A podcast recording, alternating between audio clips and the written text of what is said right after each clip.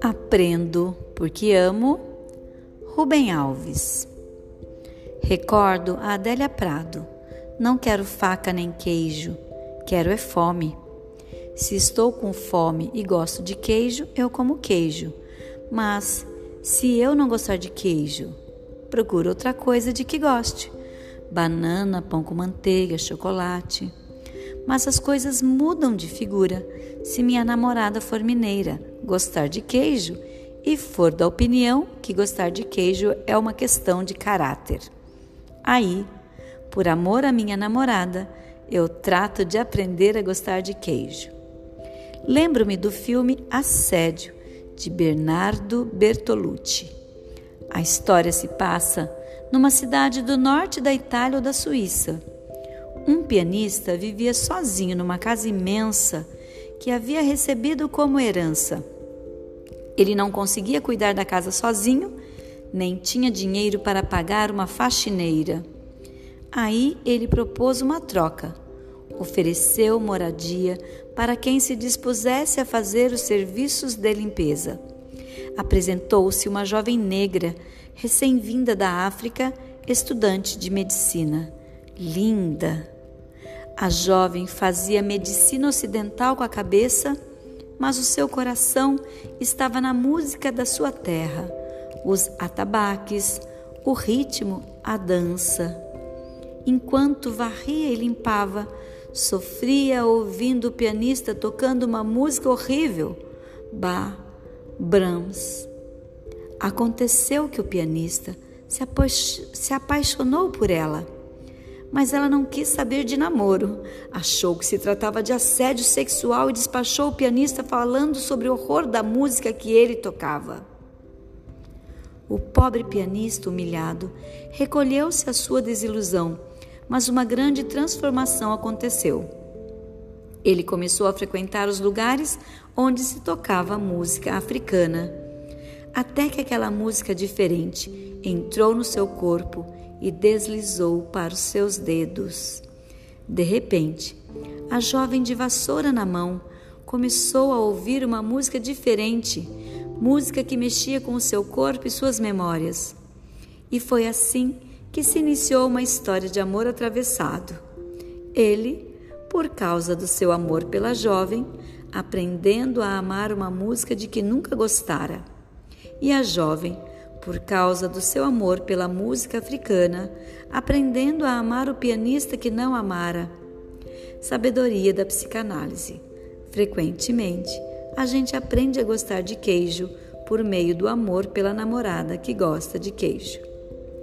Isso me remete a uma inesquecível experiência infantil. Eu estava no primeiro ano do grupo. A professora era a dona Clotilde. Terminada a aula, os meninos faziam fila junto à dona Clotilde, pedindo para carregar sua pasta. Quem carregava a pasta era um felizardo invejado, mas tem mais. O pai da dona Clotilde era dono de um botequim onde se vendia um doce chamado mata-fome, de que nunca gostei. Mas eu comprava um mata-fome e ia para casa comendo o mata-fome bem devagarinho. Ridende de Cherry Severo. Rindo dizer as coisas sérias, pois rindo estou dizendo que frequentemente se aprende uma coisa de que não se gosta por se gostar da pessoa que a ensina. E isso porque, lição da psicanálise da poesia, o amor faz a magia de ligar coisas separadas, até mesmo contraditórias. Pois a gente não guarda e agrada uma coisa que pertenceu à pessoa amada? Mas a coisa não é a pessoa amada. É sim, dizem poesia, psicanálise e magia.